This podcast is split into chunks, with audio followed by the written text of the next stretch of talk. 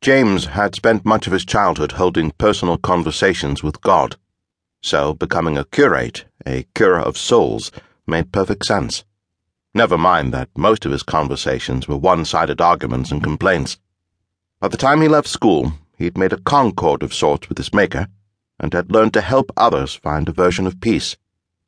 His father and mother, genteel souls, were quietly delighted with his choice and even happier when he came back to the village where he'd been raised. Life in Bishop's Hartfeld suited him. After all, he'd grown used to his own loneliness and secrets. He knew how to tuck them away while he visited parishioners to drink tea or sit by the bedside of the dying. Vicar Ethan Hollister seemed pleased that he took up all the more onerous daily tasks of their profession, and the bishop liked the fact that ladies in James's parish threw themselves into church work. Today, James was to meet with Miss Emily Parker to discuss what the villagers called the wedding of the decade. He invited the bride into his cottage for tea and ginger biscuits. For a moment, the sheer enthusiasm of her acceptance gave him pause. After several embarrassing experiences involving weeping, disappointed ladies, he'd learned never to spend time alone with women or girls, as they seemed to be unaccountably attracted to him. Miss Parker's purpose turned out to be almost as appalling as an attempted seduction. The banns have been posted, and Kip and I want to tell you the wedding will be held on the 16th, a Saturday morning. Miss Parker beamed and ate her stale biscuit and sipped too pale tea with apparent pleasure. James had no housekeeper and could never get the measurements right. You're free, I hope.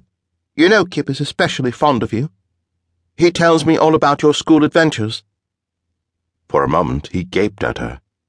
Did Kip tell how he'd tortured James, or how he'd kept that as much a secret as the more unmentionable things that had happened between them? No, of course, Kip Darnley wouldn't be so honest with his fiancée.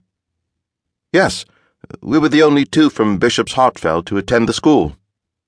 James carefully wrote the date for the wedding in his book and forced himself to look up at the happy and beautiful young lady sitting in a chair across from his desk. I think Vicar Hollister will want to conduct this ceremony. Squire Darnley will want that as well. Oh, no. She waved a hand. Kip insists that you must perform the service. He asked me to talk to you about it. The coward wouldn't face him, of course. And what was he playing at, demanding James be involved in the wedding ceremony? James smiled at Miss Parker and couldn't bring himself to resent her smug pleasure at landing a giant fish like the squire's son. She repeated Kip's name as if the word itself was precious, and she couldn't keep from saying Kip thinks as often as possible.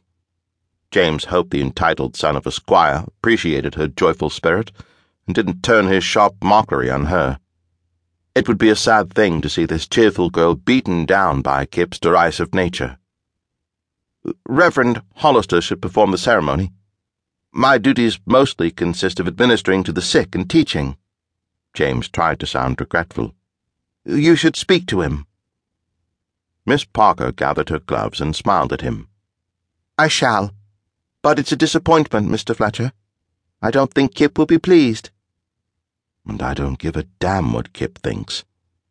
James hoped he wasn't lying to himself. James should have known Kip would toy with him like a cat with a mouse. A week after Miss Parker's visit, and less than a week before the wedding, the betrothed couple appeared at James's small cottage.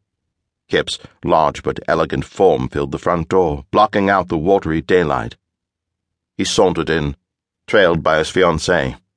Kip sat on the threadbare sofa without being asked. After a moment's hesitation, James offered a chair to Miss Parker next to the sofa.